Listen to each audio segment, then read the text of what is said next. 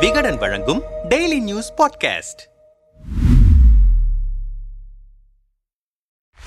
Portugal நாட்டை சேர்ந்த பெட்டிகோ கமர்ஷியோ நிறுவனம் கடந்த ஆண்டு கனிம வள வர்த்தக வியாபாரத்திற்காக சென்னையில் செயல்பட்டு வந்த கல்லால் குழுமத்தில் நூத்தி பதினான்கு கோடி ரூபாய் முதலீடு செய்தது. பின்னர் கல்லால் குழுமம் கனிம வள வர்த்தக பயன்பாட்டிற்கு கனரக வாகனங்கள் வாங்கியதாக போலி ஆவணங்கள் தயாரித்து போர்ச்சுகல் நிறுவனத்திற்கு அனுப்பி மோசடியில் ஈடுபட்டதாக புகார் கூறப்பட்டது. இதனால் போர்ச்சுகல் நிறுவனம் கடந்த ஆண்டு செப்டம்பர் மாதம் சென்னை மத்திய குற்றப்பிரிவில் கலால் குழுமம் மற்றும் அதன் இயக்குநர்கள் மீது மோசடி புகார் அளித்தது. அதன் பேரில் மத்திய குற்றப்பிரிவு போலீசார் விசாரணை நடத்தி வெளிநாட்டு நிறுவனங்களிடமிருந்து இருநூறு கோடி ரூபாய் பெற்று மோசடியில் ஈடுபட்ட கல்லால் குழுமத்தின் இயக்குநர் மற்றும் நிர்வாகிகளான சரவணன் பழனியப்பன் விஜய் ஆனந்த் அரவிந்த்ராஜ் விஜயகுமார் லக்ஷ்மி முத்துராமன் பிரீதா ஆகியோர் மீது கடந்த செப்டம்பர் மாதம் வழக்கு பதிவு செய்து சரவணன் பழனியப்பன் விஜயானந்த் ஆகிய மூன்று பேரை கைது செய்தனர். இவ்வழக்கில் முன்னூறு கோடி ரூபாய் வரை சட்டவிரோத பண பரிவர்த்தனையில் ஈடுபட்டதாக கல்லால் குழுமம் தொடர்பான இடங்களில் அமலாக்கத்துறை அதிகாரிகள் சோதனை மேற்கொண்டு முக்கிய ஆவணங்களை பறிமுதல் செய்து விசாரணை நடத்தியது. அப்போது பிரபல திரைப்பட தயாரிப்பு நிறுவனமான லைகா குழுமத்திடம் கல்லால் நிறுவனம் பரிவர்த்தனையில் ஈடுபட்டது கண்டுபிடிக்கப்பட்டது. அதன் அடிப்படையில் கடந்த பதினாறாம் தேதி லைகா நிறுவனம் தொடர்புடைய எட்டிற்கும் மேற்பட்ட இடங்களில் அமலாக்கத்துறை சோதனை மேற்கொண்டு முக்கிய ஆவணங்களை கைப்பற்றியதாக சொல்லப்பட்டது. இந்த விசாரணையின் போது பல முக்கிய விஷயங்கள் அமலாக்கத்துறை கண்டுபிடித்ததாக சொல்லப்படுகிறது. இதனைத் தொடர்ந்தே இந்த இரண்டு குழுமத்திலும் நடைபெற்ற சோதனையில் கிடைக்கப்பெற்ற ஆவணங்கள் மூலம் உதயநிதி ஸ்டாலினின் அறக்கட்டளைக்கு பண பரிவர்த்தனை நடைபெற்றது கண்டுபிடிக்கப்பட்டது. லைகா நிறுவனம் தயாரிக்கும் பல திரைப்படங்களை உதயநிதி ஸ்டாலினின் ரெட் ஜெயின் மூவிஸ் வெளியிட்டு வருவது குறிப்பிடத்தக்கது. இதையடுத்து சமீபத்தில் சென்னை எழும்பூர் எத்திராஜ் சாலையில் உள்ள உதயநிதி ஸ்டாலின் தொண்டு அறக்கட்டளை அலுவலகத்தில் அமலாக்கத்துறை அதிகாரிகள் திடீர் சோதனை நடத்தினர். அப்போது கல்லால் மற்றும் லைகா நிறுவனத்திடமிருந்து ஒரு கோடி ரூபாய் வரை உதயநிதி ஸ்டாலின் அறக்கட்டளைக்கு பண பரிவர்த்தனை நடைபெற்றது கண்டுபிடிக்கப்பட்டது. மேலும் கல்லால் குழுமத்திடமிருந்து எட்டு கோடியே ஐம்பது லட்சம் ரூபாயை ஓபிஎஸ் மகனும் தேனி எம்பியுமான ரவீந்திரநாத் தனது சாய்ராம் நிறுவனம் மூலம் பெற்றதாகவும் அந்த தொகையை உடனடியாக வங்கிக் கணக்கிலிருந்து எடுத்துக்கொண்டதாகவும் அமலாக்கத்துறை தெரிவித்துள்ளது. இதனால் ரவீந்திரநாத்துக்கு சொந்தமான பத்து கோடி ரூபாய் மதிப்புள்ள சொத்துக்களையும் அமலாக்கத்துறை இந்த வழக்கில் இணைத்துள்ளது. இதேபோல் லைகா நிறுவனத்தின் ஜி கே எம் தமிழ்குமரனுக்கு சொந்தமான சென்னை தீநகரில் உள்ள பதினைந்து கோடி ரூபாய் மதிப்புள்ள இல்லத்தையும் இவ்வழக்கில் சேர்க்கப்பட்டுள்ளது. அமலாக்கத்துறை இந்த இரு சொத்துக்களையும் சேர்த்து மொத்தமாக முப்பத்தி ஆறு கோடியே முப்பது லட்சம் ரூபாய் மதிப்பிலான சொத்துக்களை முடக்கியுள்ளது. இது தவிர அமைச்சர் உதயநிதி அறக்கட்டளையின் வங்கிக் கணக்கிலிருந்து முப்பத்தி நான்கு லட்சத்து எழுபதாயிரம் ரூபாய் ரொக்கத்தையும் அமலாக்கத்துறை முடக்கியுள்ளது. இது தொடர்பாக அதிகாரிகள் சிலரிடம் நாம் விசாரிக்கையில் நூற்றி பதினான்கு கோடியே முப்பத்தி நான்கு லட்சம் ரூபாய் மோசடி செய்ததாக கல்லால் குழுமம் மற்றும் அதன் இயக்குநர்கள் மீது மத்திய குற்றப்பிரிவு பதிவு செய்த வழக்கின் அடிப்படையில் அமலாக்கத்துறையும் வழக்கு பதிவு செய்துள்ளது. அமலாக்கத்துறையின் விசாரணையில் லைகா நிறுவனம் கல்லால் குழுமத்தில் முன்னூறு கோடி ரூபாய் முதலீடு செய்திருப்பது அண்மையில் நடத்தப்பட்ட சோதனையில் தெரியவந்தது. இந்த வழக்கு தொடர்பான விசாரணை தற்போது தீவிரமாக நடைபெற்று வருகிறது. பொன்னியின் செல்வன் பாகம் இரண்டில் பெரும் தொகை லைக்காவிடமிருந்து ரெட்